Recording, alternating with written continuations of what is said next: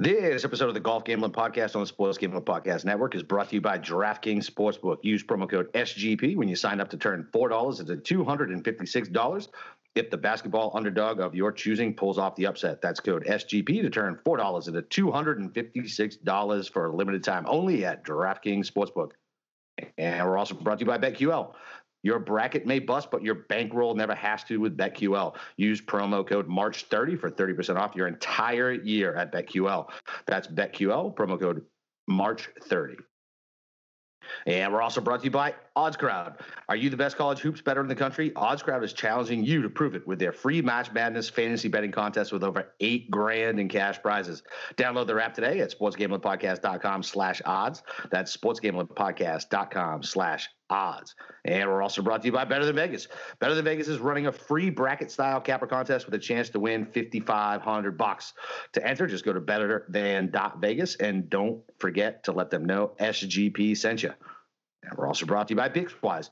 Pickswise Follow the Pickswise Capper contest at Pickswise.com for free picks and analysis throughout the whole tournament from the likes of John Rothstein, Rashad Phillips, and Jeff Nadu, and more. See which expert is trending hot as they ballot out for a winner takes all $10,000 prize over at Pickswise.com. And we're also brought to you by BettorEdge. Better Edge operates like the stock exchange for the sports world. Pick the teams you like and have someone else buy the other side. Sign up at betteredge.com, promo code SGP for a free $10 play. That's B E T T O R edge.com, promo code SGP.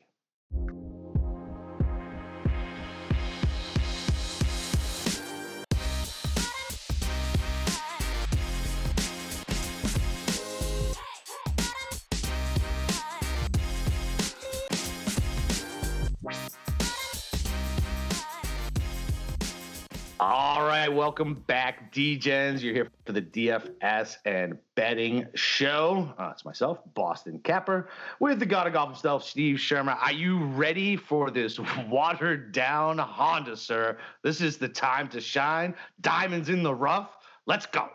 Did you purposely use water because of all my all the water hazards on the golf course? Because uh, Actually, I actually didn't, but well, there. I mean, it's very appropriate. I mean, I I guess I'm ready. Um, I'm a little scared because hey, you know what? If if you thought last week was uh was a lot of variance to that tournament, wait until you bet on a guy and he's plus seven through nine this week after you're going through the bear trap and putting three balls in the water. So, but yeah, you know, we'll do our best and uh, we'll break down the tiers in DFS, go over some gambling leans, throw out a couple picks, and uh, yeah, let's hope to keep it rolling like we have the last couple weeks. yeah, man. Yeah, listen, uh, we've been doing good, and I feel like I feel like this is our this is like our this is our shit, right? Like, does anybody who is listening to this or betting this or even decaying this with March Madness going on is a true golf degenerate. You know what I mean? Like, there are our people, man. These are our people. Yeah, and you know what's probably going to be great too is all these books. I mean, they're, Yeah, sometimes they don't pay attention to golf as much. They're probably going to be slow to react a couple of things this week. So yeah, that might be a good uh, time to you know live bet. Maybe catch a, catch a book napping after like you know rounds are done. So yeah, you know this actually might present some pretty good gambling opportunities. Let's do it. Yeah, I actually think it definitely. I mean, think about it, man. We we catch them sleeping at big events. Never mind, fucking at something like this when they got all the all the handle on the March Madness, and yeah, uh, I think it's actually going to be a good week. So, um, all right, so you guys can go back and listen to the course preview, uh, TPC recap, and kind of what we were looking at. Anything uh, anything really changed? That what I saw was it looks like the winds are way down on Sunday and they're up on Thursday, but it's fucking wind and it's Tuesday, so who knows? I mean, honestly, look at the weather report. Wind's gonna be factor all day, and and you know what's actually concerning too with the weather or with the wind is they're coming from different directions almost every single day. So on Thursday, it's coming from the south at about like 13 to 18 miles per hour. Yep. Then on Friday, it switches to the west.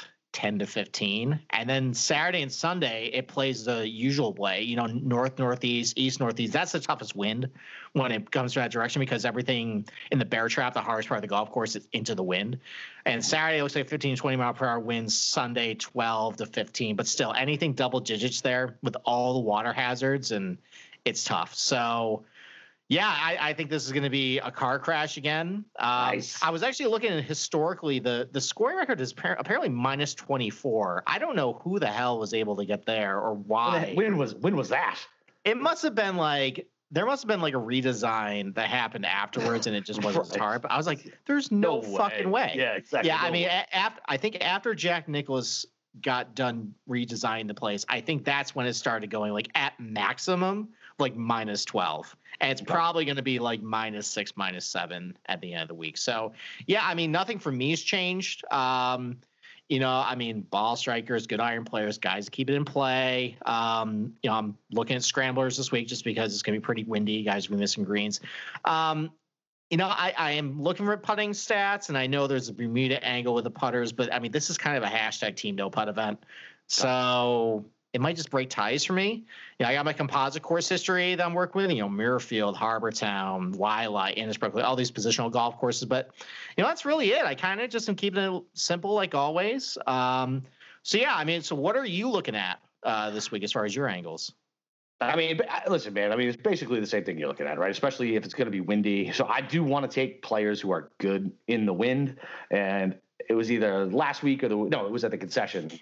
I got I put the cart ahead of the horse, and I was worried about the wind that was coming on the weekend. Well, wind's going to be here all fucking week, uh, so I, I, tried to focus in a little bit um, on wind. So I ran a couple models with the the windy as fuck uh, on the website that doesn't sponsor us. Um, and, and uh, so yeah, man, just good good iron players. And scrambling. Like I didn't pay any attention to putting this week at all. Like none, zero. Okay. I think I think I put like two percent in my little model. Like I don't give a shit. Like who cares? Like Luke, Luke I, List came in second here. There you go. Can I ask a philosophical question? Sure. Is there any benefit to guys who actually are good in the wind? Because I don't think that actually exists. I think it's I have, random. Have, and guys don't no play idea. better in the wind. They're usually just good yeah, but it's, yeah, I mean, I guess you're probably right, right? But I, I mean, I so I mean, it's kind of like the same way why you trust guys who grow up on uh, Bermuda, and you trust guys who grow up grow up on POA. I trust guys who grow up playing in the wind because they have a better gauge and they have more knowledge of what it's going to do because they have so many more rounds playing in the wind than somebody who doesn't. Right? Okay. I mean, that that's that's that, I mean, that's my that's my thinking on it, right? But that's a hundred like. Uh, there's probably no way to actually quantify it um, you know what I mean? Like actually quantify it. But yeah, I mean, listen, man, it's it's uh, it's probably pulls up more on the gut side than the stat side. But I want guys who are comfortable playing in the wind, aren't going to shit down their leg when the gusts go up to 25. They're just gonna hit a hit a lower ball, ball flight and be like, oh yeah, I played like this in Australia that one time. These winds are kind of that. We put the ball 28 feet to the left and hope it kicks right. All right, sounds great. So, all right. So, where is the ownership this week? Well, so we always start off with that before we dive into the DFS cards. So, over nine thousand dollars. Um, Berger, Sungjae, and Niemann all are going to be looking pushing twenty percent. Mm. They have massive ownership this week. Yep. So we'll talk about them, and then uh, the only guy I think is creeping into the twenties and the nine thousand dollar range is Russell Henley. Um, I mean, Lowry a lot too. of What's that? Lowry too. He's he's like eighteen point nine right I now. got him at so I got him at nineteen seven right now. Okay. All right. So just it, close enough. Round up to twenty. So yep. yeah, we'll we'll talk about him and if there's a lean there. But um, I mean, honestly, I think everybody in the nine thousand dollar range is pretty popular. Uh, seems like everybody's at least pushing like mid double digits. Uh, the only guys who aren't is Adam Scott and Lee Westwood. You know, we'll see if there's any contrarian angle there. Eight thousand dollar range. Um, how scared are you that your boy Keegan Bradley is four hundred dollars and is the most popular guy in the eight thousand dollar range? So he was, but I'm looking at I'm looking at one of the guys. Steele is now uh, yes. got the got the eight got got over 18. So yeah, listen, man, Keegan Bradley chalk. I mean, Fuck, man. When's the last time that happened? You bullied me into betting him yesterday. I did. you because you wouldn't be able to when I didn't want to. You know you secretly wanted to. Yeah, listen, I, I, have done enough podcasts with you. You secretly wanted to. yeah, so. you, listen, it's true. Yeah. But so, yeah, dude, it's fucking terrifying. What do you mean? Like, like it's Keegan Bradley. It's terrifying. So we'll break them down. I mean, other guys getting some double digit ownership. Uh, Doug Ghim, Matt, Matt, Wallace, and Cameron Davis are also in the low teens. So $7,000 range. And I think, and we said last week that this didn't work, you know, fade the chalk. I think this is going to be the week you fade the chalk. And the most popular guy by far, oh, close. $7,000 range, Kevin Streelman. Yeah. You know, I mean, I think he just pops in all the ball striking models and everything. Um, the only other guys, though, that are in the double digits, Ryan Moore and Chez Reavie. Again, two ball strikers in that range, but everybody else is kind of between like seven and ten percent. it might be just based on builds. People are going with scar- stars and scrubs this week, and they're kind of skipping over the seven thousand hour range. So there actually might be some leverage down there yeah. that they can use. And then six thousand hour range, there's one guy down there. It's old man Furyk. old reliable Jim Furyk. And uh, you know, I was actually kind of thinking maybe this is just a good week for Furyk, but if he's getting fifteen percent, no yeah. thanks. Yeah, I literally. I mean, I, I, I, go ahead. Yeah, I mean, maybe there's like a top 20 bet you can make on him, but no, for DFS, it, don't use him. it's yeah, just there's, there's no, there's no, yeah, there's no upside. Like, I mean, no. like, I don't think he's gonna miss the cut, right? So fine, he's not gonna miss the cut, but he's gonna come in T45. Like, who gives a shit? Like, right. this is a course where birdies are at a fucking premium, and He's not going to do that. At 15%, I had him written down as one of my 6K guys like this morning when I texted you. I was going through the tiers and I pulled up Fantasy National stuff, almost 15%. I was like, nope, fuck that. No yeah. way. yeah, I mean, there's a lot of guys are about between like five and ten percent under seven thousand. You got Tom Cameron Percy, Wesley Bryan, uh, Jason Dufner's getting a little steam because I, I, he does really well at PGA National. Sepp Straka is getting a little bit of love. Bo Hoag, my boy, he's getting some love. I was kind of hoping no one would be on him, but everybody's on him again. So yeah, we'll see. We'll see if there's any leverage plays we can find down there. And uh, yeah, why don't we uh, roll right into it, man? All right. So uh, all right. So the 10K range, man, I feel like this is becoming a theme for me. I just don't like it. I just don't like. I, I don't like it. I don't like the fucking ownership up there. I think. Uh, so uh, that Berger story, right, with the fucking rib, like I don't know, man. That gives me pause, right? Like at, at best, it gives me pause. Like I, I, liked Berger coming in, but if he's telling me he was having a hard time on Sunday, look, he shot whatever he shot, like a minus seven or whatever he shot on Sunday. But man, like I don't like a guy talking about any type of injury, especially in the oblique area, swinging a golf club for fucking four days at one of the hottest courses, if not the hardest course on the PGA Tour right? That that makes me a little nervous. And he's he's the most popular guy. he's almost 26% projected. Sungjae Im is trick or fucking treat. Once again, I can never read this guy, so uh, I'll tell you guys every week. Like, look, I have no fucking idea. Like, uh, if the weeks I'm on him, he's bad. The weeks I'm off him, he's good sometimes. Um, get a great one day over the weekend, and that was it. You know what I mean? Like, I don't know. Back to back winners here. I don't know if that's ever happened. So I'm gonna pass. I'm gonna pass on him. Niemann, uh, we can talk about Niemann. I know Steve's mad about that. Um, he got the Mayo bump, um, and he's chalky as shit. Uh, listen, I, I think I'm gonna play fucking Lee Westwood again if I'm gonna play anybody up here. Right? Like, listen, he, has got a good course history here. He's clearly fucking running hot. Um, he didn't withdraw. Right? I really thought he was gonna withdraw. So I don't know, man. Like, and and somebody who just went T, T second, T second, uh, went second, second, and he's only twelve percent. And I, why, why is, yeah? Listen, I, am going Westwood just for the contrarian play, low ownership. I bet he keeps the train going. Like, and, and a gun in my head between Berger and him, I'm taking Berger, but the injury kind of scares me a little bit. Okay. I mean, I, I think I kind of agree with you, Westwood. Seems like we're maybe we're just overthinking this here. I mean, the guy's yeah. been great. He was great towards the end of last year. I mean, he won the race for Dubai, so clearly yeah. he's in form going back for a while. Um, I mean, the ball striking numbers are great. He's great here. He's great at other positional golf courses.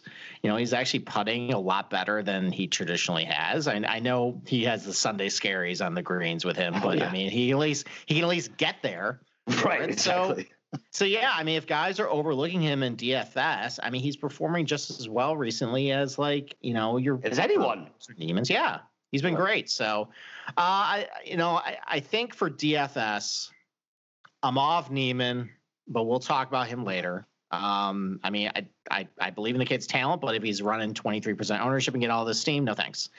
Uh, I'm going to be out Berger because of the rib injury. I mean, he's 141 away on the front nine on Thursday from just calling it quits and then exactly. going to Austin. Um, you know, kind of like Sungjae this week. And I know I've ripped on him and everything, but guy just does well here. He does well at similar golf courses. He crushes Bermuda. And I mean, somehow I know he's kind of a knucklehead, but he actually kind of has low bogey rates, even though maybe like when he actually does commit a bogey, it's a massive number.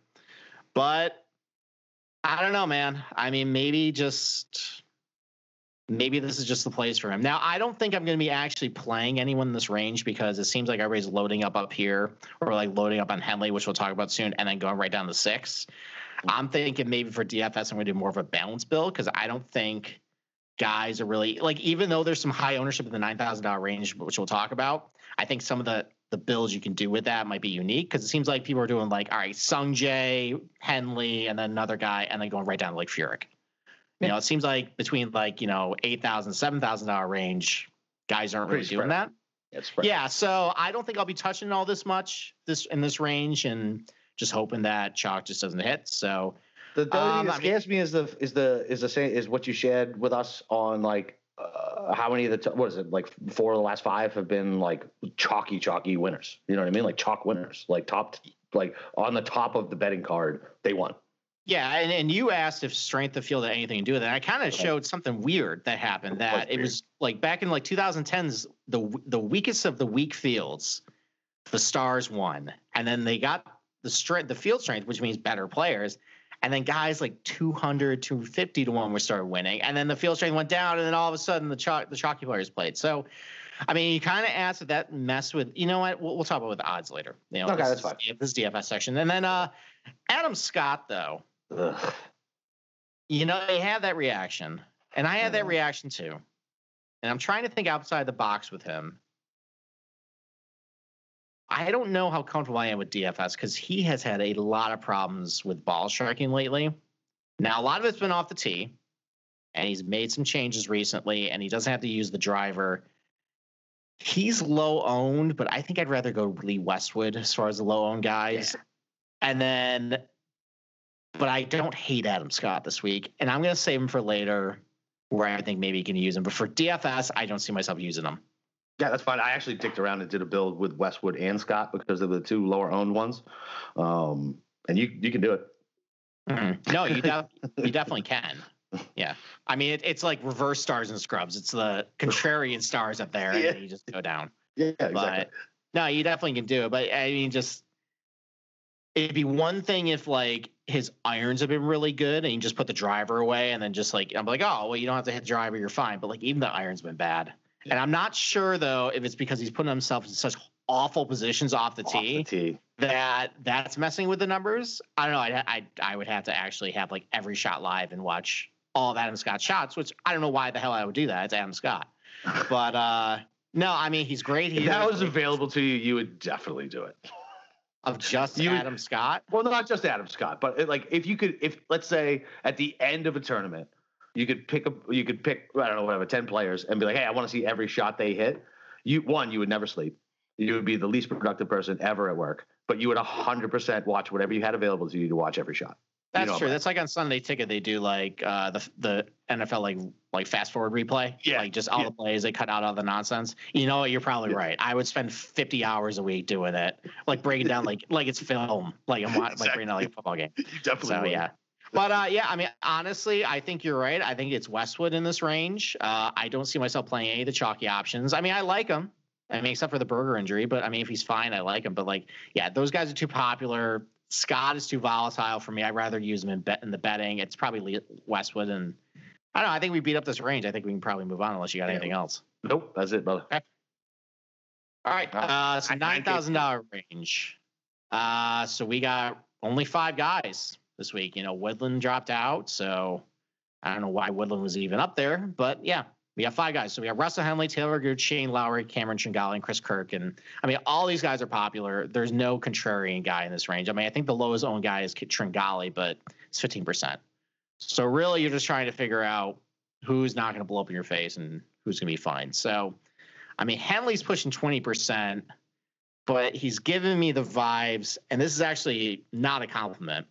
Boy. He's giving me the vibes that Cantlay gave me last week, where I can't really find a flaw like he checks every single box. It just seems too perfect. And I know he has it's it's too perfect because if you look at his short term like strokes gain, he actually has kind of fallen off a little bit. Like a lot of these like really good ball striking numbers, like really good scrambling numbers, really good like overall strokes gain numbers is more long term. Lately hasn't been that great. So I don't think he's bulletproof, but like just on his face, great iron player. He's accurate, great here, great composite course history. His putting is actually improved and he doesn't hit. He doesn't make a lot of bogeys. One of the more consistent players. So I don't know. I I struggle with him this week. I mean, the fact he's so popular. I don't know. Maybe I just eat the chalk. I don't know. We'll see. Um, Shane Lowry was a guy I was going to be really high on coming to this week, and then he got the uh, the mush from uh, the guy that uh, we won't name. Uh, that soured me immediately. But if you don't believe in the theory that uh, one guy can cosmically mess with the universe, uh, I mean, he would be very good here. The ball game was pretty good when he played over in Europe and the Middle East. Played well last last week at TPC Sawgrass. You know, he fits this golf course. It's, it's a European mold type golf course for him, so he could do well. And then I don't care about the popularity. I love Chris Kirk, and I don't care what he did on Sunday.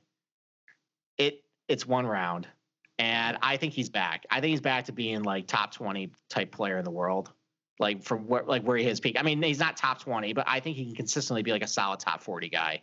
I mean, the ball striking is great, good scrambler, accurate, doesn't make a lot of bogeys. I actually have really high hopes this week. I think he's going to shake off what happened in the final round. I mean, it just everything that could have went wrong went wrong for him. Uh, so I like him at nine thousand dollars. I like the price point. I think there's a lot you can do with him as far as like a balance bill, which I'm doing.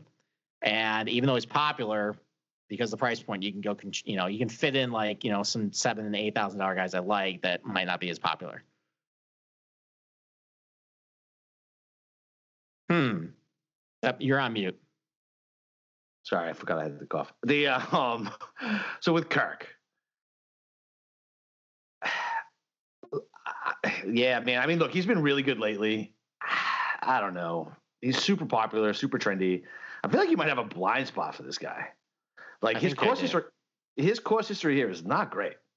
Yeah, but you know what? I mean, I know different golfer. I know. I'm just uh, listen. I'm just playing devil's advocate for you because I think as as we keep talking about this guy every week, it it becomes more and more apparent to me that I, that you like this dude a hell of a lot, and I think you might have a blind spot. I'm not saying you're wrong, right? Like, look, 9K, like whatever. Like, I mean, fucking save 100 bucks and go to Rickie Fowler, save 200 bucks and go to fucking Doug Ghim, who fucking literally said on Twitter that he he was so nervous on Sunday that he forgot how to drink a bottle of water. I think you know I'm going to go ahead and pass on that. Can I make a counterpoint on the course history stuff with this? Sure. Yeah. Absolutely. So the guys with the best course history here tend to not have a whole lot of rounds, and okay. the more you play it, like you're gonna do awful at some point. Like yeah. you're gonna find water, you're gonna make bogeys yeah. and everything. Like you look at guys who have like over 20 rounds here, not many of them have done well. So like like Sung Jae has only played here twice. Twice. Like yeah. Wyndham Clark has only played here twice. Ben An's played here three times. Yeah. Cage Lee twice. Like those yeah. are guys like Maverick McNealy once. Okay. Like right. there are guys who stand on the course history here that just there's so much little sample size. But then you look at yeah. guys who play like over 20 rounds, you're going to run into bad problems. Yeah, so, and, look, and, I, and I completely understand that. But I mean, he's missed the last two cuts. He came in 33rd in 18. When, when was that though? 2020, 2019. And okay, then, he was st- he was still trying to come back from his. Yeah, I know, I, I know, I know, and, and look, and I like his backstory, and look, I like him too. Listen, as a friend, I'm just trying to make you aware. Hey, I'm just waving a flag. You might have a blind spot here. I don't even hate to play. I'm just throwing it out there, man. You know, um, I'm with you on Lowry. Like I was, uh, we both. I think I, I, already bet him. I know I already bet him, uh, but he's caught steam. Um, uh, I think we even talked about him on the other show. Like, can he carry the momentum that he had on Sunday? Like, he was great on fucking Sunday. He plays in the wind, Irish guy. You know him on him right? Like, and so that's kind of a little scary. Um, so with Henley, I hate that you don't like him this week because I like him this week. Like, great, good course history, right? Last like three top twenty fives. Like, dude, that's that's money. And like you said, like his irons are just a little off right now. And it's like, I mean, I feel like good iron players can get it back, and if and especially at a course that they're comfortable with, right? You go here, you get the warm and fuzzies, and you can kind of turn it around a little bit. Um, and in a weak field like this, like, dude, Taylor Gooch, five hundred dollars less, get the fuck out of here, dude. Like Henley is much better than Taylor Gooch. Mm-hmm. No, I agree with that. You know, no, I, mean? like, I, I, I think you're confusing dislike for ambivalence. Okay. And my ambivalence is it seems too perfect and he's okay. very chalky, chalky. And maybe it's just because I got burned so hard by Cantlay because I looked at that guy, I'm like, there's no flaw. So what? How can this go wrong? And I look at Russell Henley, literally across the board of everything I'm looking at, there is zero flaw. like low and bogey avoidance, good putting Bermuda, Yeah. good putting stats overall, good Yeah. scrambler, great with the irons, great on composite courses, great Yeah. course history, great overall strokes gain. Literally, like my color code spreadsheet, red is good. Every single category is red or pink. Okay. So the problem is though, Your guts getting in the way. like it just it seems like this is too perfect. And Okay. maybe this is me you just rubbing off on me and hanging out with you. It's like like my gut is telling me something is off here Right. and I'm just worried. And the fact that everybody in DFS is going on him now, like, listen, if you want to bet him outright, I'm not going to hate on it just because, hey, I mean, it looks great. He's won here before. If he's going to get 22% ownership, I, I don't Yeah, that's a lot. When the Yeah. fuck did he win here? He won here in 2014. He beat like six guys in a playoff. Oh shit! Yeah. Yeah. that. Okay. Yeah, and he was like, like I think he was Oh, like, see, I didn't even know- 200 to one or something. I didn't even go back far enough to see that he won here. Oh, and yeah. I liked him, and I liked him that much. That's yeah. Listen, man, like like I bet him outright already, um, and I like him a lot this week, which terrifies me. The fact that your gut is telling you that you don't like all the stats, and I'm looking at the stats saying, "Oh, this is this is, you know, making my gut feel better." So this is uh this is this is makes me very uncomfortable, Steve. All right. Is there any? Uh, I mean, besides Kirk, is there any fade in this range for you? Besides, I mean, you don't really like Gooch. You said like, you know, get out of here like five hundred hours. Yeah, no, I'm not- What I'm not Tringale? I kind of like Tringale this week. Uh, I feel like you've kind of brought me around on this dude. Um, whatever, decent, like whatever, plays decent here. Like at 9100, I can eat that. Um, he's fine. Like, See, don't I actually have a course history number that's not decent on him. okay. It's, I mean, it's it's over, but it's again, like I said though, it's over 34 rounds. Yeah. Like the longer you go here, like maybe you didn't look back all that way. Yeah. But like the longer you play here, you're gonna suck. Like yeah, you're, I mean, you're, gonna, you're gonna have a blow up round. like even look at like Rickie Fowler, like like I mean his course history is sustained pretty good, but like he'll miss the cut like every now and then. Like you don't really know with a lot of these guys until they show up. Right. Like you hit a couple water balls, you're gonna be out. Yeah. So yeah, I mean like I like I like course history is great, but I think to a certain point with this place because it's so volatile and with the wind this week, I mean it's just anything could literally happen. So I, I'm not going to caught up to it. But you know, honestly, I'm not.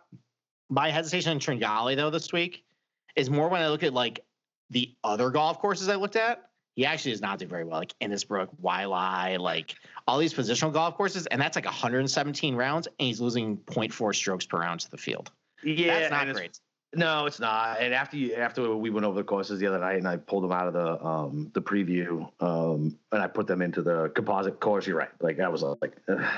Like all right, Mhm. but I don't know, man. Look, eh, look, eh, you know, we, we we try to break down these tiers and give people information. They make their own fucking decisions. You know what I mean? Like we, we just try to present the pros and the cons. We say who we like, who we don't like. So I whatever. I feel like I like how you're ambivalent towards. Like I'm ambivalent towards Tringale. Like I feel like I'm not a Tringale guy. I can respect what he does, and I feel like I've I missed out a couple times on him. And so it's like, eh, maybe I should dip my toe in, right? Yeah. That's kind of where I'm at. I'll say this: I trust Henley a lot more than Tringale. So there Okay, good, good. That makes me feel a lot better. Well, listen, right. before before we uh, jump into the 8K range, uh, it's that time of year again. Conference tournaments are tipping off. Bubble teams are making their final push for a bid, while the top seeds are preparing for what they hope is a long run. DraftKings Sportsbook, America's top-rated sportsbook app, is now putting customers in the center of the action. Bet four dollars on an underdog and win two hundred and fifty-six dollars if they win. It's that simple. That's four dollars on an underdog on select college basketball games and if they win you collect 256 bucks and the bank is open pick one of many select college basketball underdogs for your shot at winning $256 and all it takes is a $4 bet there's no better way to put your college basketball knowledge to the test and to put your money where your mouth is with DraftKings Sportsbook. Don't worry if college basketball isn't for you. DraftKings Sportsbook offers great odds and promotions on golf, hockey, and so much more. DraftKings is safe, secure, reliable, and you can deposit and draw your funds at your convenience. Uh, so download the top-rated DraftKings Sportsbook app now and use promo code SGP when you sign up to turn $4 into $256 if the underdog of your choosing pulls the upset. That's code SGP to turn $4 into $256 for a limited time only at DraftKings Sportsbook. Must be 21 or older, New Jersey, Indiana, and Pennsylvania only. New customers only. Restrictions apply. See DraftKings.com slash sportsbook for details. Do you have a gambling problem? Call 1-800-GAMBLER or in Indiana, 1-800-9-WITH-IT. All right. Cool. Yeah, March Madness. It was I literally what we were texting in the Slack, and I was like, "Holy fuck! It's already holy shit!" March Madness. That I was like, I was confused. I was like, I thought it was Tuesday. I was like, I was like, okay, good. It didn't start till Thursday. Good, good. Well, I mean, technically, it, I mean, the first four is on Thursday. It doesn't start till Friday, technically. I mean, that's got me. Are we not? Are we not doing the? Are we not doing the playing games this year? No, they're th- they're all on Thursday this year. Uh-huh. So, and then it goes Friday to Monday, first to second round, and then next week it's Saturday to Tuesday. Sweet 16 Elite Eight. I don't like that. Yeah, and listen, I don't even, you know me, dude. I don't pay any attention to college basketball, but I will certainly just tell people who I respect and fucking bet it so I can feel alive because that's what makes me feel alive. People gambling. Well, there you go. Uh, um, all right, you went first on the last range, so um, I'll jump into the 8K range. So, I mean, it's actually it's a pretty condensed 8K range. Um, we talked about Fowler briefly. Eighty nine hundred dollars for Wait, what? Wait, what are you doing? What do you mean? No, eighty nine hundred dollars. Are, are you are you about to say you like him? No, fuck no, no. Okay. I'm saying how is he eighty nine hundred dollars? How is well, he? How Gary Wood? How was Gary Woodland ninety five hundred before he dropped out with COVID? Yeah, I mean, I guess I don't know. It's it's it's it's course history and name brand. Yeah, I mean, look, I mean, shit. I mean, what's funny is, is he went like whatever, one cut, second cut. so like, yeah. I don't know, man. He's just completely out of sorts. Like 8,900, he's obviously a complete fucking fade for me. Um, I, I, I, I can look at his ownership in a minute. Um, I already touched on it. I can't play Keegan in DFS. Like I'll, I already have a fucking outright on him, and I already have a top ten on him because somebody was an asshole and fucking bullied me into betting him. Um, You'll sleep better at night. All You're right. right. I will. You're right. I will. Um, I don't. So I like. I don't want Ghim at all. Like I just feel like that poor dude melted down, and like I feel like it's going to take more than four days to recover from that Sunday. Right? I know it's a weaker field or whatever, but I feel like it's going to take more than four days to recover. Like that was a complete disaster of a Sunday. It's got to be in his head. Um, whatever. That's how I feel about it. Um, I like Cam Davis. Um, seems like the golf course should fit him. I know he hasn't been great lately, but um, I've liked him for a while. Um, I don't know, whatever. Top ten here last time. Um, yeah, whatever. I like I like Cam Davis. I like Matt Wallace.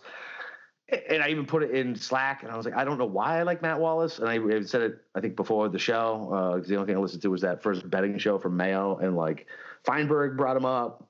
Like I don't know, it's, it's a win player. Like, and I like temperamental golfers. Apparently, like that's just apparently what I like. Um, and I'm actually on uh, Nagel's Bagels guy. I like Frittelli. Um, he looked good last week. Um, like whatever. Like I think he's fine. And I know you said he's only oh, like Ben An. Like I mean, his course history is too good for me to. And I know he had the plus eleven or whatever the fuck it was. So I feel like everybody's gonna be off of him. And so whatever, I'll jump on him. And dude, how can you not like a guy who literally tags himself when? Oh, so you're not on social media. So fucking so so uh, it was it was PGA Tour or DK Sportsbook said tag a friend who who would shoot like whatever it was plus nine or or on 17 in TPC, and he tagged himself. it was fucking hilarious. And then he put it on the on the green on Friday and looked at the crowd, stuck his hands up, and like and that. So that's a dude who I feel like, all right, that dude could put that shit behind him. Got a good course history here. Come here, play well, get back on track. See, that's the Korean that uh, your friend Tommy should have talked to. He seems exactly. like exactly, exactly. Yeah, you, you, hear you hear that Kevin Na if you're listening. Be more like Ben An. all right? Exactly. You know, hit every green and then four putt. all right. Um. So fuck you about Doug Ghim. I don't appreciate you talking badly about my boy like that. Uh, I still like him. I think he's gonna be perfectly fine. I saw him smiling down the back nine, even though he put like 15 balls in the water. I think he's gonna be perfectly fine. I think, think he's got a good attitude. I think he's a great player. I'm gonna go back okay. to him. Uh, I do agree with you on Cam Davis, though. I like him a lot this week. So I looked into because he has not been playing very well lately. A lot of his problems have been off the tee, but he can put the driver in the bag a little bit more this week and more lean more on his irons. He hasn't putt all that great lately too. I think that's going to regress. He's a good putter, so I think he's fine. I, I like Matt Wallace as well. Um, okay he's a he's a hothead, but he's kind of your bad hothead. Like he like trashes his caddy and like throws him under the bus. He's actually not a very good guy. So you know he's not he's not lovable like Tyrrell Hatton. He's a he's a dick. But uh, okay. but he's a good player though. I mean, he strikes his irons great. You know, this yeah. is a European type golf course. You got to avoid the water. You play positional golf. That's his game.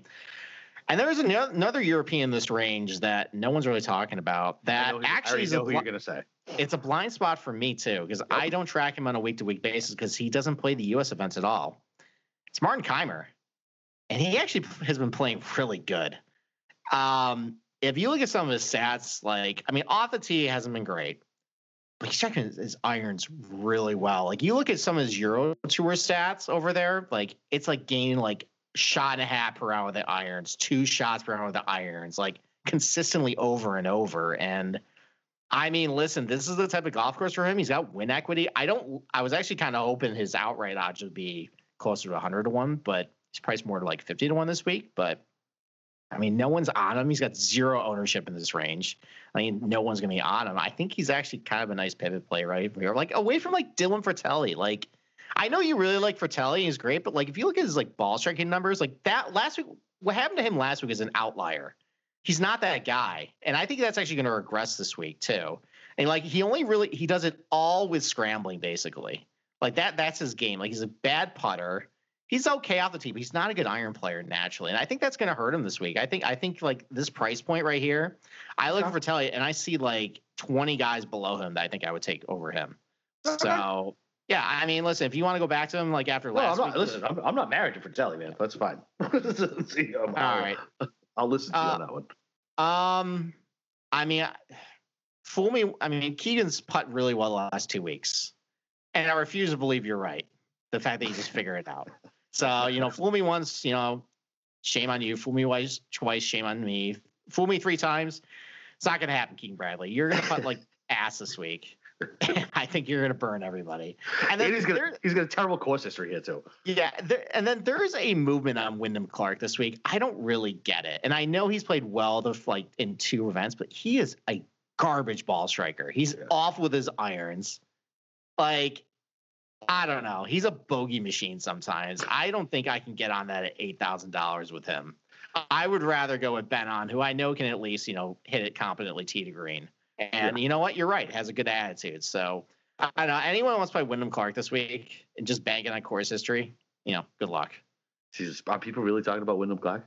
Everyone's talking about Wyndham Clark. it, it's all because he did really good in, in two events here. Yeah, yeah I mean, I see what, it. What you know what I mean? I see, he got, he got a top. He, he finished seventh two years ago and eleventh last year. Yeah, I mean, but you just mentioned with like Rickie Fowler, he went first cut, second cut. right, exactly. Like the cut, the cut is literally right around the corner of this place. And if you're a terrible ball striker, you're more susceptible to yeah. get cut. So yeah, I, I don't like Clark this week. All right, cool. I like it. All right, and so, all right, so I, will listen to you on Frittelli. I'm not with you on Kaymer though. I don't know, but like whatever. You definitely d- dug deeper than I did uh, as far as like his Euro numbers and shit. Uh, but I already have a matchup against him, so whatever. I'm already in. So okay, fuck it. All right, all right. So say Lavi. All right, break down that 7K range for us. Who you like? Who you don't like?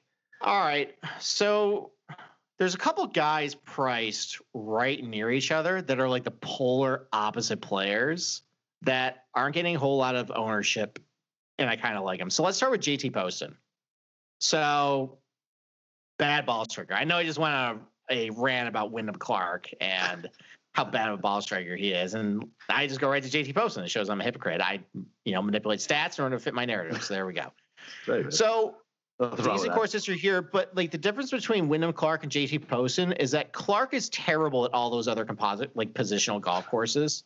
And Poston's actually pretty good. Like at Waialae, Sedgefield, Innisbrook, like a lot of these positional golf courses, he doesn't tend to do pretty well. And maybe I just need to throw caution the wind, just like trust it with him. So okay. he's not getting any ownership. And then Russell Knox, the complete opposite, great ball striker, can't putt. I mean, those two would make a fantastic two man scramble. So, you know, maybe they should play together at the Zurich in a couple weeks. But listen, I mean, same thing. Good here, good at positional golf courses, great ball striker. Doesn't make a whole lot of bogeys. I like it. So, and he's not getting a lot of ownership either. And then moving down, two other guys paired right next to each other. They're the complete opposite. Um, Aaron Wise, the uh, the vice president of hashtag Team No Putt, uh, you know, a great uh, co-captain, the Ben An there, but You know what? Listen, this is an event. Like you look at guys who do well here, like your Luke List, your Ben Ans. Like Adam Scott has always notoriously had trouble with the putter, and you go to this place, and you just ball strike it to death, and you kind of mask like your deficiencies on the greens. Maybe Wise can do it. He's been so good tee to green, and then he just four putts like you know twice around. So I don't know. I mean, he's getting zero ownership again. I can I think he can do what Ben An does. I don't think there's any reason. I mean, I've seen him like the course history is okay here, so I think he can get around. And and then the other end of the spectrum, Patton Kizzire, you know, again like good, really good, you know, putter on Bermuda. Hasn't been very good here, but his iron's been really good lately. And maybe it's kind of turned around. Like, and the, like it's weird. Like his iron's been really good lately, but the putting has been good. Like at some point they kind of marry that up maybe it's you know to be a good finish. So you know none of those guys are really getting a whole lot of steam. It's you know like everyone's going to Streelman. You know you got your James Hahns, Ryan Moores, Matthew NeSmiths down the card there, who you know I like, but they're push they're going to be over ten percent, and you know I'm probably looking for pivot plays here, and I see some upside with these guys, and you know I think maybe that can be a good play. I and guys, we do not share picks prior to. I like Poston. I like Knox. Uh, those are my two guys in the upper seven range. So that's either a good sign or a fucking terrible sign. There's going to be no in between. Well, why do you uh, like them then? For so I, I do. So kind of. I also like how how Poston could just all of a sudden just go insanely hot with his putter. Right.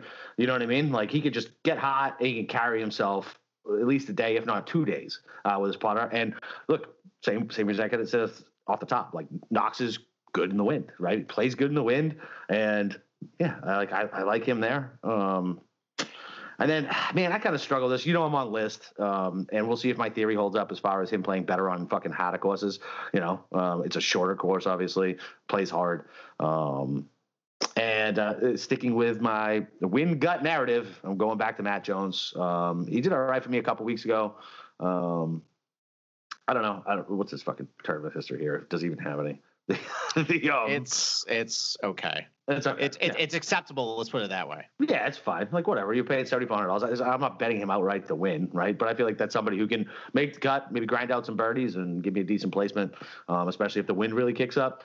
And I'm with you, man. Listen, uh, that theory that we had works great with especially when there's like one, maybe two outliers with the chalky 7K players. Last week was weird because it was like fucking four or five of them that were all pretty chalky, all around the same. Uh, Streelman is the is the huge outlier in this one, and I'm sticking with that theory. 100% fade. I might even bet him to miss the cut. Yeah, I mean, I'm actually lucky that because I was a couple of matchups with Kevin Streelman paired up with guys. I'm like, ooh, that's good. But I didn't. Luckily, I saw the DFS ownership, and I'm like, nope, don't do that. So, nope. and I and I think the difference between last week why it worked was who were the guys who are chalky? Will Zalatoris, great yeah. player. Like right. Corey Conners, a really good player. Like it's Kevin Streelman. Like he's a good player, but man, like. What do you think about going? Back, what do you think about going back to the well with Rowinski? he's been getting some chatter and I don't really see it. Like, okay. I mean, doesn't really pop with really anything other than he's a good scrambler. But I mean, he put really horribly at TPC Sawgrass and he played well at Bay Hill. Yep.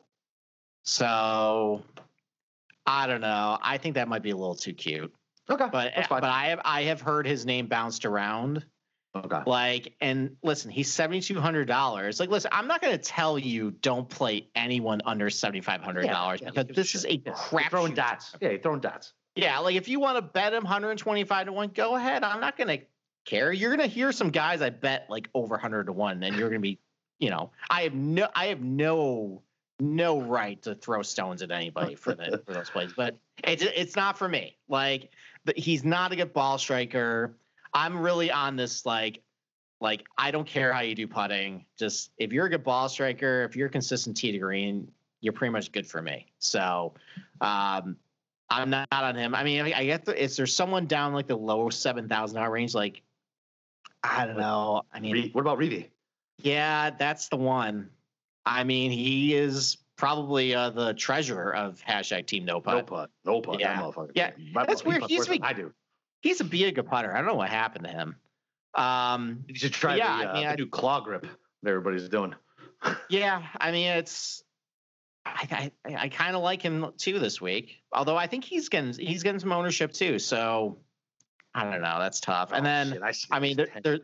yeah, there's one more guy down here that's hashtag Team No Putt. Uh, I think he's the uh, the coffee boy of the uh, the meeting though, and that's Lucas Glover. He's just been flat out bad lately, and I don't even know if that's if I can even jump on him. It just I, I've tried using Lucas Glover for the past month because again, it's like all right, the ball striking has been good, but he just is so big of a mess on the greens that I don't think I could do it. So um, yeah, I, I think I got nothing. Do you got anything else for seven thousand hour? Nah, I think it's. pre- I think it's. Uh, I think it's. I mean, whatever. Like, like you said. Like, I mean, avoid the jock. Pick who you like down here. Stick with good ball strikers. Go with you got. Like, there's, there's fucking fifty of these guys. It looks like. Uh, whatever. Uh, it, it- real quick, just to stay on brand. Vegas makes the cut here, and I, I overlooked this. He came in second last week in Puerto Rico, or not last week, but was it last week Two or two weeks weeks ago? ago? I think he Second. did actually. Yeah. Why is this different than Puerto Rico? Strength of strength of fucking field. Well, just about di- the goddamn different same. grass type. It, it's just a different golf course. Yeah, th- I mean the the course they play in Puerto Rico is basically like a resort course. Okay. This is right. technically Much- a resort course, but on steroids. Yeah, an and evil one. kick- Yeah. And wants to kick you in the nuts over and over and over. exactly. All right. All right. Before we uh, do our dumpster dive down into 6K, are you looking to get an edge to make smarter bets during March Madness? BetQL's algorithms scan thousands of data points across every game to find the best bets. Easily find the most profitable bets based on their top betting trends. Your back brackets may bust, but your bankroll doesn't ha- have to. Head to betql.com to get started today. Head to the App Store or Google Play Store to download BetQL. Bet smarter, not harder. Use promo code March30 for 30% off. BetQL for the entire year. That's betql.com. Promo code March30, and you get 30% off for the entire year. Sounds like a pretty good deal. All right, man. All right, dumpster dive time. Okay. So, I mean, I like Jim Furyk this week, but I can't use him in DFS. I know. No. Same, same Now that to- now I had to that cross them off. ownership, Yeah. I would rather burn like just a single bet on him Yeah, and not have him just ruin the lineup. So we'll save him talking for him to later. But I understand why people are on him for reasons. Oh yeah, definitely. Yeah, no, I, I listen. I understand why he's chalk. It's just scary. Yeah. 15 percent Jim Furyk. Come on, man. Like, Right. Uh, I mean, Cameron Percy and Tom Hoge in ownership. I like them a lot. I always like them, and I'll save their talk for them till later. Uh, so the guys I actually like for DFS though, um, John Huh. Like I'm surprised he's not getting. I mean, he's getting like four percent ownership, but it's not crazy. I thought he would actually be getting more because he's been kind of a darling of everybody's. But really accurate. Okay history here. Okay history like some other positional golf courses. Been playing pretty well. Decent scrambler, good putter. Doesn't make a lot of bogeys. Sounds good to me for sixty nine hundred dollars. And then Wes Bryan, like I thought uh, you and me were talking about him, like, all right, we're just gonna bet him outright. I haven't heard his name at all as far I as like like, it. I yeah. like it. I and then like I, he's only played two events this year. He played Waialae and he played Genesis. Made the cut in both. Both. Yeah. Yeah, good here. Ball striking numbers are great. I'm not sure why there's not as much buzz, but Yeah, I right. like him, so I'll take it. Um, you know, I always like Bo Hoag, and I was Yeah. on him last week, and I'm going to go back again this week for same reasons. You know, he's a good iron player, good scrambler, good putter. Doesn't make a lot of bogeys. That's fine here. And then going way down, Kramer Hickok. And nothing really pops off the page except for the course history, which it's only two, like it's only eight rounds. I don't care about that. Okay. But what I do like is that, I mean, he's played awful lately, and it's probably as anybody off him. But at Waialae and PGA West, where you, you got to keep it in play, you, you know, keep it, you know, in the fairway there. He did really well. I think he had like two top 30 finishes there.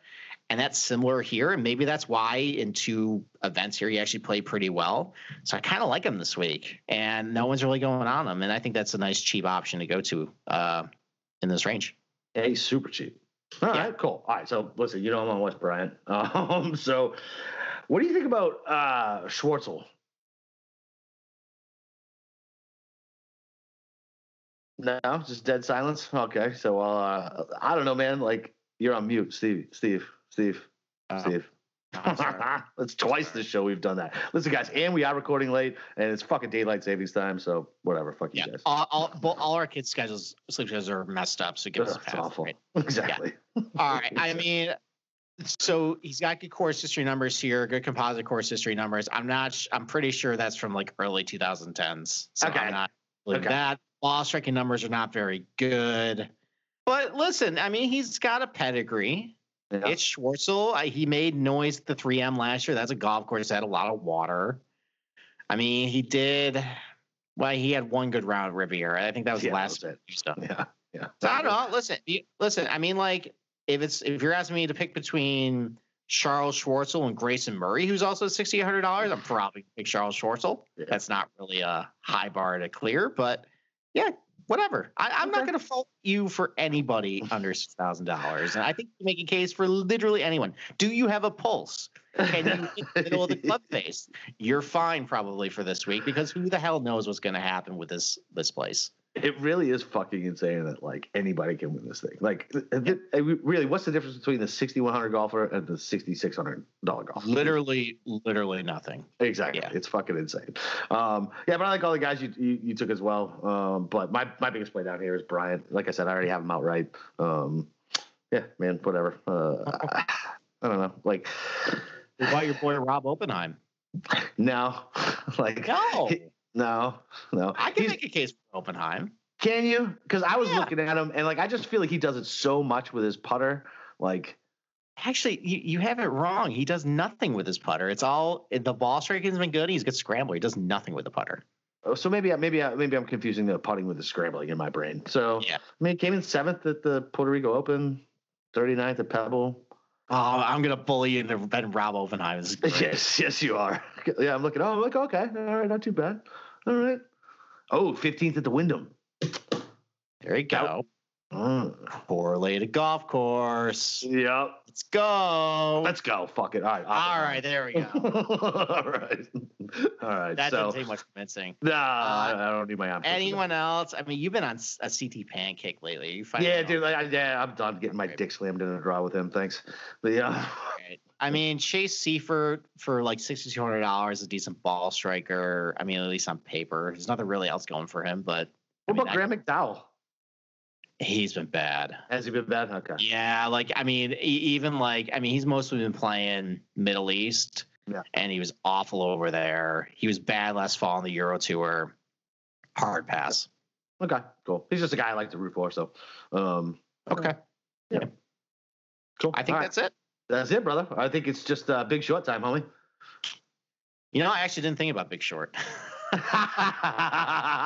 I uh, all right. no so fucking you know big what? short this week. You know what? This is, I'm just gonna make it easy. Kevin Streelman, seven thousand hour chalk, missed the cut. There you go. Right, Yeah. Good deal. Good deal, man. All right. So, yeah, man, I guess it's just uh, one and done time. So uh, I can just fucking waste breath for 30 seconds and just be wrong. Okay. So why don't you go first? So I was going between Henley and Berger just because I feel like I like it, the way the top guys have been winning. Berger's ribs scare me, so I can't think of any other fucking golf course I'll ever think about taking Henley. So I'm taking Henley. Okay. All right. So I've already used Sung Jae. I've already used Berger. I've already used Henley. So Okay. can't use that. Oh boy. Um, I don't really care about the certain mush that uh, certain guys put on this. You know. oh, okay. and I'm not going to use them again. And you know what? Listen, after taking a zero at the biggest purse of the year Oh, with Xander Schauffele last week, Oh. I got to start swinging for fences here. I got to start going against the grain a little bit. I mean, listen, he's a popular pick, but you know what? Fuck it. I'm never going to use him again. I like him this week. Shane Lowry, let's go. All right. Come on. I like it. I, Yeah. I, I, Yeah, I we- can literally do. I can't do any worse than last week, so why not? Yeah. Let's just go. Yeah. Listen, I like it. And uh, yeah, we are at a huge disadvantage because what? In our little one, like a bunch of guys had fucking JT. We're going to be fucking digging out of the hole all goddamn year. Uh, great.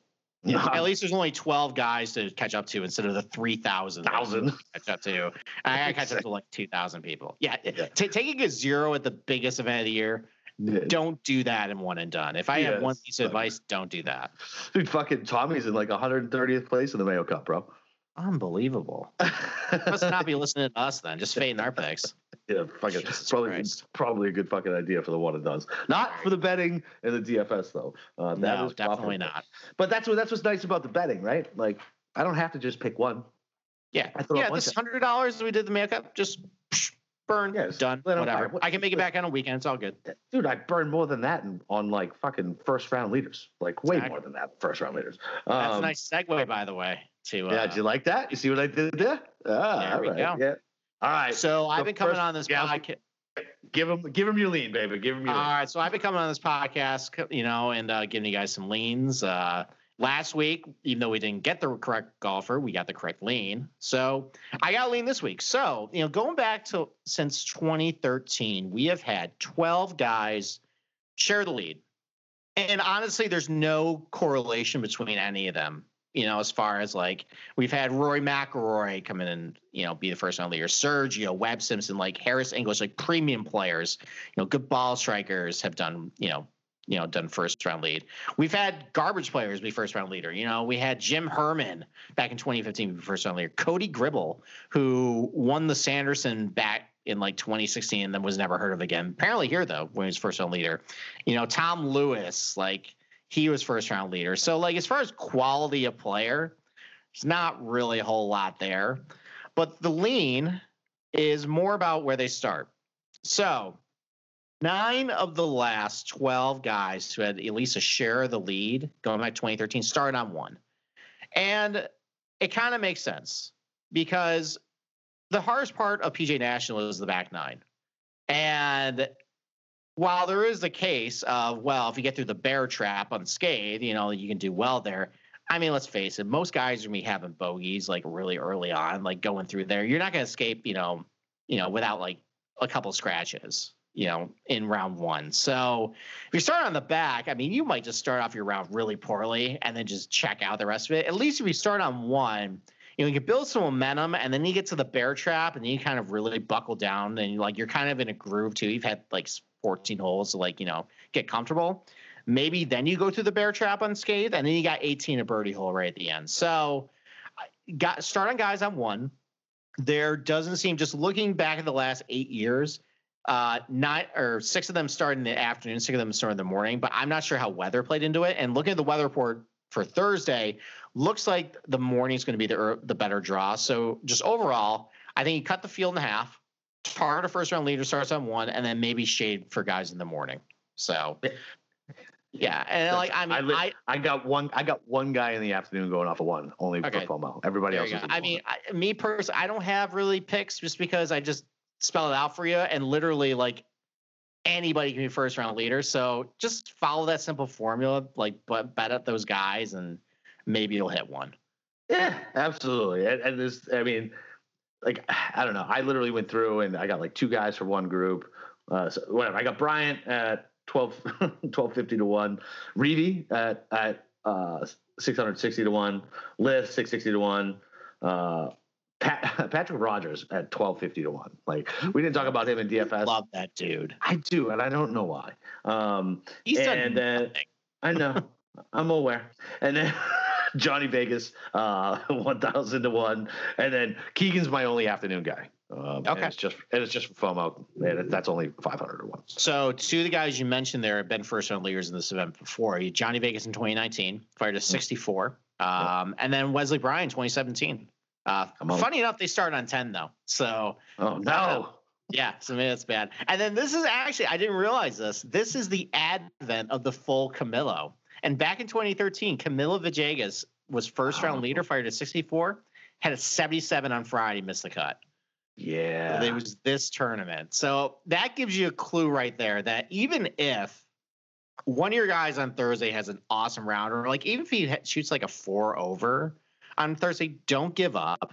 Yeah. I mean, Mackenzie Hughes last year made the cut on the number after re- a really poor. It was either Thursday or Friday. It was really awful, and then They made the cut on the number, and then was 66, 66 over the weekend, finished second. So don't give up on DFS lineup. Don't give up on a matchup. Don't even give up on an outright. You know, and they after Thursday too, we'll talk about it. It might give you some opportunities to live bet. Just you know, basically don't get too happy too quick and don't get too sad too quick. Things can change in a hurry at this event. Yeah, I really think the live betting, seeing seeing what the conditions are like, seeing who's coming out and playing, like I really feel like this is a good opportunity for us to to just be on our toes, pay attention to it, and and make those live bets.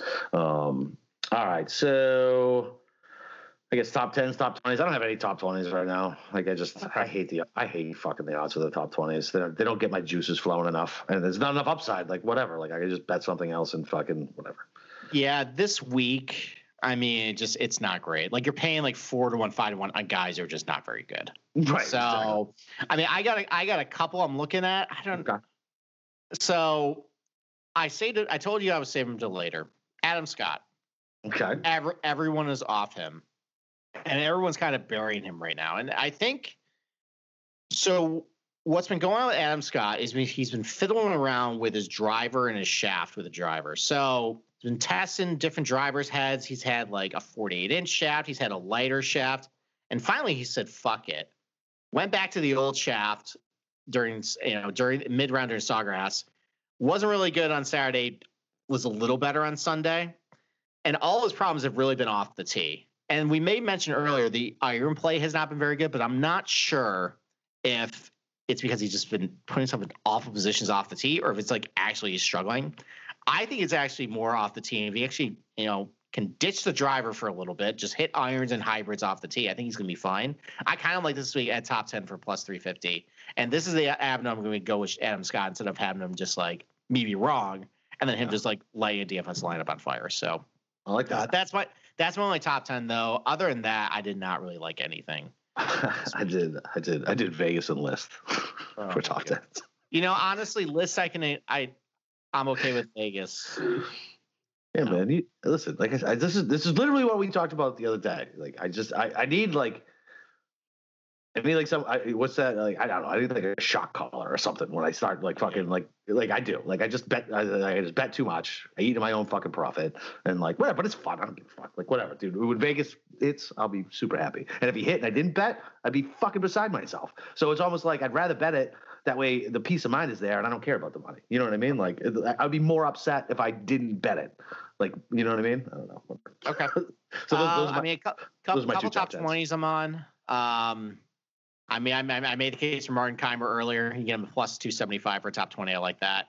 Jim Furyk plus 400 for top 20. I like that. Uh, I made a case for Aaron Wise plus 400. And then Cameron Percy, I just like him plus 400. But other than that, like the guys who are like five, six, seven to one, like I know like you're supposed to take shots there, but like I have no idea what no. to do with them.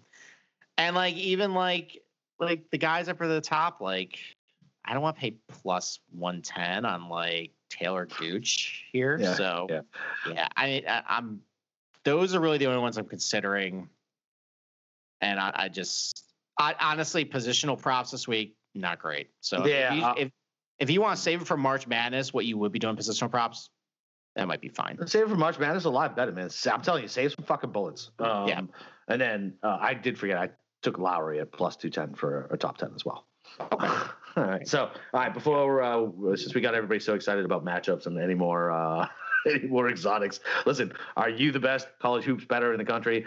Odds Crowd is challenging you to prove it with their free Match Madness betting contest. There's 8K in cash prizes up for grabs, and there's less than 100 players joined to date. Ooh, that's overlay. I like that. I don't know anything about college basketball, so if anybody does who's listening, that sounds like some serious overlay, and I love overlay.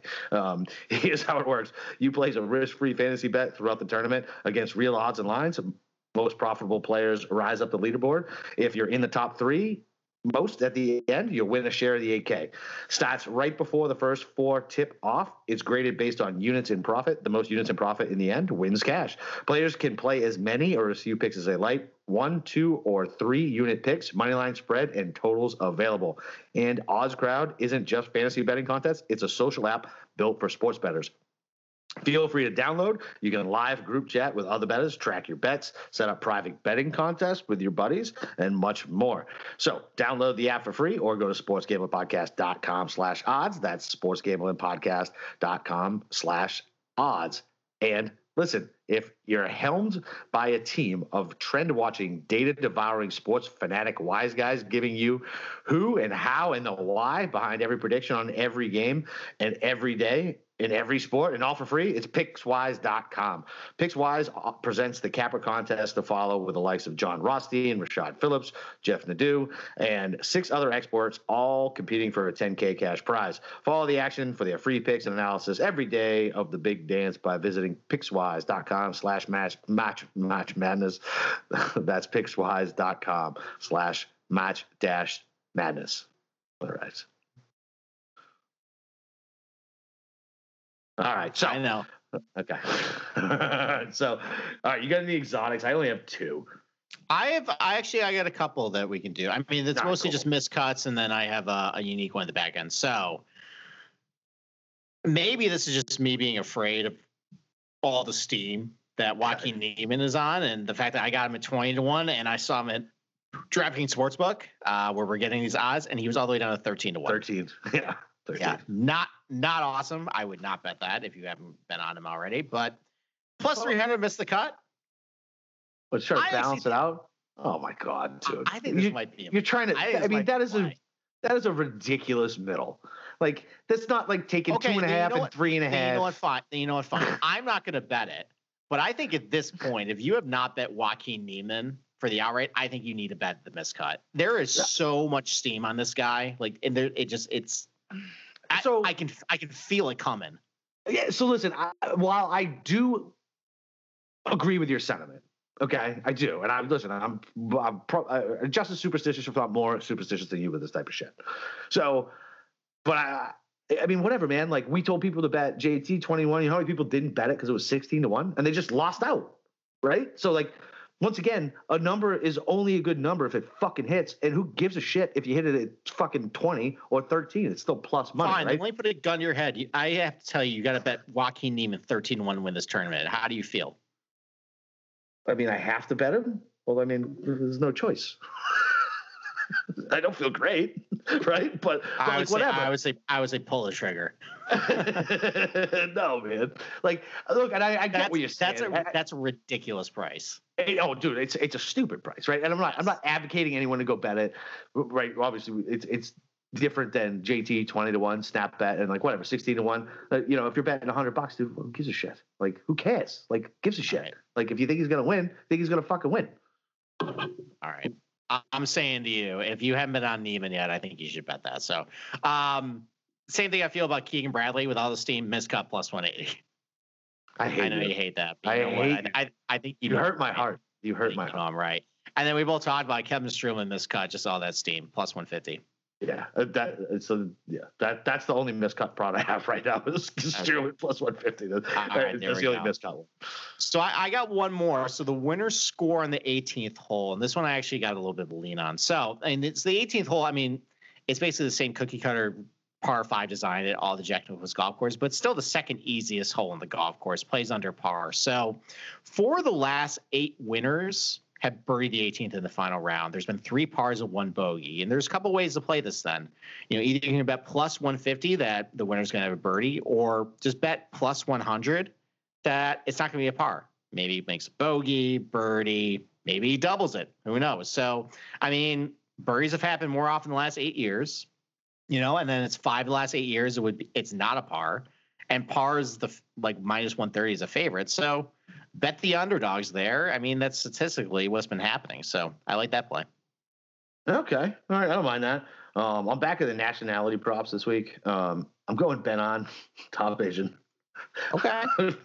plus five fifty, whatever. Like I don't know, man. Like once again, I just never know what to do with fucking goddamn him. So um, I think I mean it's basically between those two. I mean occasionally, I like I don't know. Uh, like I looked at him, I liked him, but then it seemed like he was catching some steam as far as DFS with the ownership. You can see how it like changes. Um, and I told you I'm sick of slamming my dick in a draw with CT Pan. So it's really between three goddamn guys. So fuck it, give me give me the guy in the middle. I'll take the guy in the right. middle, and then uh, Norlander uh, for top continental Europe, right? Like be Really? yeah, plus five, yeah, plus five hundred. Oh, never mind. I moved to four fifty on the on DK Sportsbook. Whatever, plus four fifty. Is Kaymer, Noren, Sabatini, Straka, RCB? Like, come on. Oh, your boy Stenson. You want to throw some money on him, man? Maybe he makes a comeback. Plus sixteen hundred. That's so disrespectful. Is it though? Is it? We'll talk about him in a little bit. Uh, all right. All right. Uh, how about some matchup props? What do you got? All right. So, see, like now I'm really fucking scared because you bullied me into beating uh, or betting them outright, right? And and I fucking ended up taking a top ten on them too. Uh, and I took a first round lead on them. And you sent me this motherfucking matchup that I was already like, I don't know, man. I don't know. Like, I already feel like I'm too heavy on Keegan. I don't really love him this week. And I fucking, of course, I fucking hammered it. Bradley fucking minus 115 over Fowler. The only thing that makes me feel okay about it is Fowler is so bad right now. But dude, there's a pit in my stomach about all my Bradley bets that I fucking hate you for. like Is- I would have found the it. Is it the same feeling you had when you bet all those Fleetwood bets last week? No, I felt good about those. Okay. so you know what? Maybe the fact you feel bad about this one means you know the opposite's going to happen. Maybe. So there you go. Bradley, Bradley over Fowler, uh, and then I got uh, Frittelli uh, minus one twenty five over Kaymer, List oh, minus one twenty over Wu, and I got Poston over Kizzire uh, at minus one one twenty five. I think that that Kizzire guy, uh, after somebody in Slack asked about him, um, I don't think either of us replied, but we can reply later. Um, the uh, like I looked into it, that dude is wild off the fucking tee. Yeah, but you're not using driver here.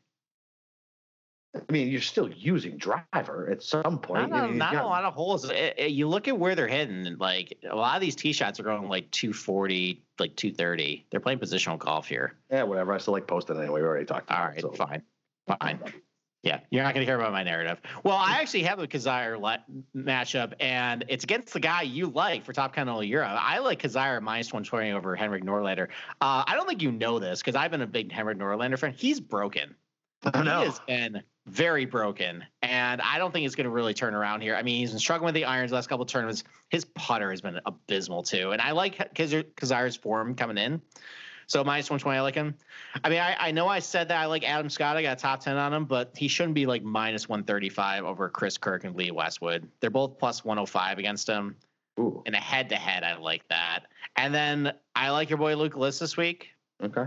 You know, uh, secretary of the hashtag Team No Putt. Oh yeah, he's he's, he's a consigliere. Yeah, the, he's uh, taking on the coffee boy of the the board meeting, uh, Lucas Glover, in a matchup at minus one seventeen. List has been about a shot per round better than Glover over his last sixteen rounds. That should be a coin flip. I like List. Okay, cool. I like those. Um, all right, man. So uh, I guess uh, outrights. All right, why don't you go first? All right. So I got Lowry at plus two fifty, and then I got to remember what I got Henley at while I looked that up. Hang on. Keegan at fucking five hundred to one. Wes Bryan twelve fifty to one. Luke List six uh, six sixty to one. And I got Henley. I'm looking up the number now. I felt like I got to go light on the on the outrights, and I really feel like I'm just going to try to take advantage of of some numbers as they come up on Friday, Saturday, and things like that. Okay, so I went a little heavier on outrights than I thought I would. okay. And maybe it's because I don't know. I mean, I know I think there's going to be opportunities to live bet. I don't know if this tournament I want to because Really? literally a triple bogey is one hole away. So I feel like while yes, if you there is opportunities to live bet, you could really get yourself in a lot of trouble. And I think for my approaches, I'm going to take some of these outrights, and there's some there's a lot of long shots I went on Okay. and that's it. And I'm going to do round around matchups the rest of the weekend. That's how we're going to make money. yeah. That's So- So the favorites I went on early, and, and we we talked about this earlier, that the last like six or seven years, it's either been one of the big favorites or the top of the board would win, or it's an extreme long shot. And like by extreme long shot, we're talking like 200 to one plus. Like Whoosh. yeah, like Keith Mitchell won a couple years ago. He was 201. Padraig Harrington, I don't even know what his odds were. I couldn't even find those. Um, say they were Russell Henley. I couldn't find what those odds were. Like Michael Thompson, like he was part of the field. Like I, I, I it's either just dirt cheap or favorites. Now the thing, and you brought up a good point, is how the strength of the field affect us. And I think what it does is it takes like a lot of guys that like usually be like 200 to 1 and now they're in like the 100 150 to 1 range. You know, they get pushed up. Right. I think the top of the card though, like looking at some of the favorites who are here, it's about similar mm. to what other years are. It's just like this middle tier, it's just non-existent. It's like high society and poverty. okay. So so I went on a general that general theme Okay. So high society guys for me. I got four. Joaquin Niemann, I'm at 20 to 1. I'm ambivalent based on all the steam, but you know what? My money's gone. Yep. Uh, Shane Lowry, I got it at 28 to 1. He is a certain person's uh, bet of the week. Uh, it's probably going to get mush, but you know what? My money's gone. You know what? You might have called it. I have a blind spot for Kirk, Chris Kirk. I, I think he's going to win at some point, probably soon. 45 to 1 I took it. And then I like Cam Davis. I believe in the guy. I don't want to not be there when he first wins. He's done well here. He does well at other positional golf courses. He can he's not just a one trick pony, not just a bomb and gouger. He does a lot of things well. I like him. And then I have eight guys as long shots. Jesus and I got so, You did so, go heavy so, this week in outrights. I mean, I didn't go. I'm not. I'm not throwing like oh, hundred bucks on these guys. I know. I know. Like, I know. Like five, ten bucks on these guys. I'm not right, exactly. going, yeah. going nuts. So I got them at over 100 to 1. These DraftKings prices are a little different, but I'm going to try, I'm going to name eight names and you just tell me yay or nay. So, okay. Ryan Moore, 80 to 1. Nay. Yay or nay? Why nay. not?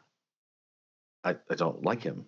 Okay. He's like, this seems like, uh, so I was looking at him on DFS and it's, it seems like it should be a course for him, but I feel like he never shows up the courses that seem like they fit him. Okay. Solid ball striker. He's a proven winner on the PGA Tour. You get done. Sorry. James Hahn, nine to one. Yeah, why not? Fuck it. Yeah, good. Just solid player. Yeah. Tom Hoge, nine to one. Yeah. Yeah. I think I think he's gonna win at some point. Yeah. Maybe this week. Matthew NeSmith, nine to one. Nah. Really? Yeah. One of the better ball strikers in this range. Yeah, I don't know. But he's been fading since fucking I feel like the waste management.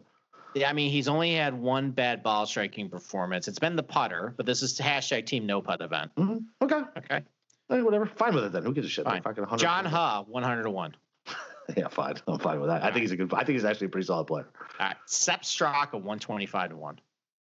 so I'll never bet him to win an outright tournament. I love, I usually like Straka for like first round leader type shit. I, dude, I can't put money on him to win a tournament. He's come but, close a couple times. I know. He finished T5 in Houston. He finished did yeah. well at the Rocket Mortgage Cup last year. I look where I, I like where your head's at, man. Fucking fucking throw right, five ten Who gives a shit? Fine.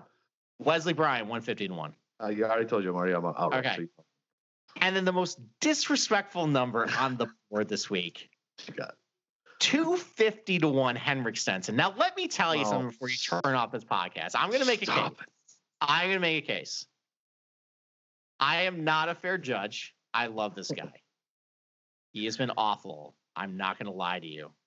But here's the thing. And I'm not trying to compare Justin Thomas to Henrik Stenson, but we oh. just kind of saw a guy who was really struggling. And it wasn't just off the course issues with Justin Thomas. There were on course issues every day. He was awful off the tee. He could not hit a drive straight. Bro. And he managed to turn around two weeks. And with a lot of these guys, who just have good pedigrees. Sometimes they just find it and it just comes. And if Henrik Stenson is right, this is a perfect golf course for him. It's positional golf. You grind out pars. You just lean on your irons.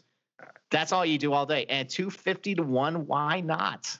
Henrik Stenson. Because he's fucking terrible. He is broken. He, has been broken forever. We just lost people. He actually has like, not been broken forever. He won 13 months ago. That's forever in golf for me That's in my short-term Twitter Fine. ADD brain. Okay, Fine. listen, you need help.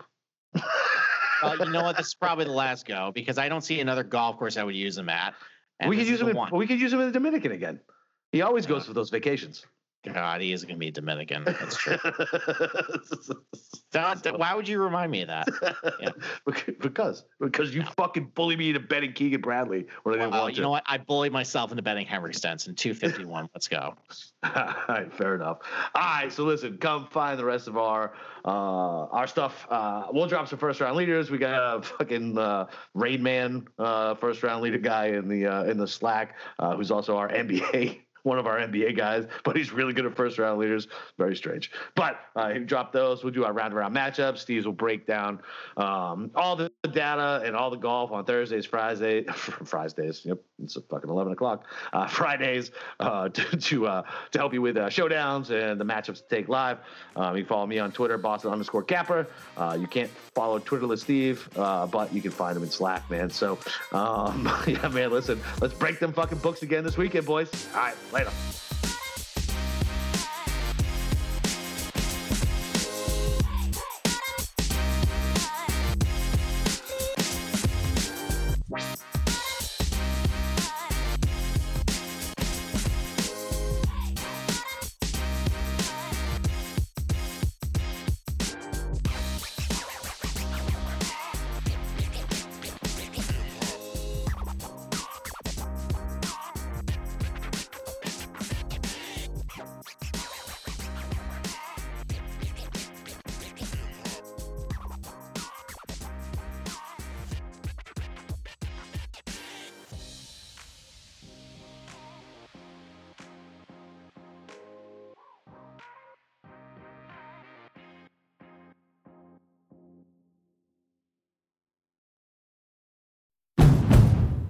Finally spring, and I'm saying goodbye snow, hello adventure. And during the Honda Dream Garage Spring Event, you can get epic deals on your favorite Honda model. Ready to get rugged? Then take the off road in an all wheel drive Honda SUV like the CRV, HRV, Pilot, Passport, or redesigned Ridgeline. Want to take a spring road trip? Then check out a fuel efficient turbocharged Civic or Accord. Say goodbye to winter and hello to a new Honda. Don't miss huge savings during the Honda Dream Garage Spring Event. Now at your local Honda dealer.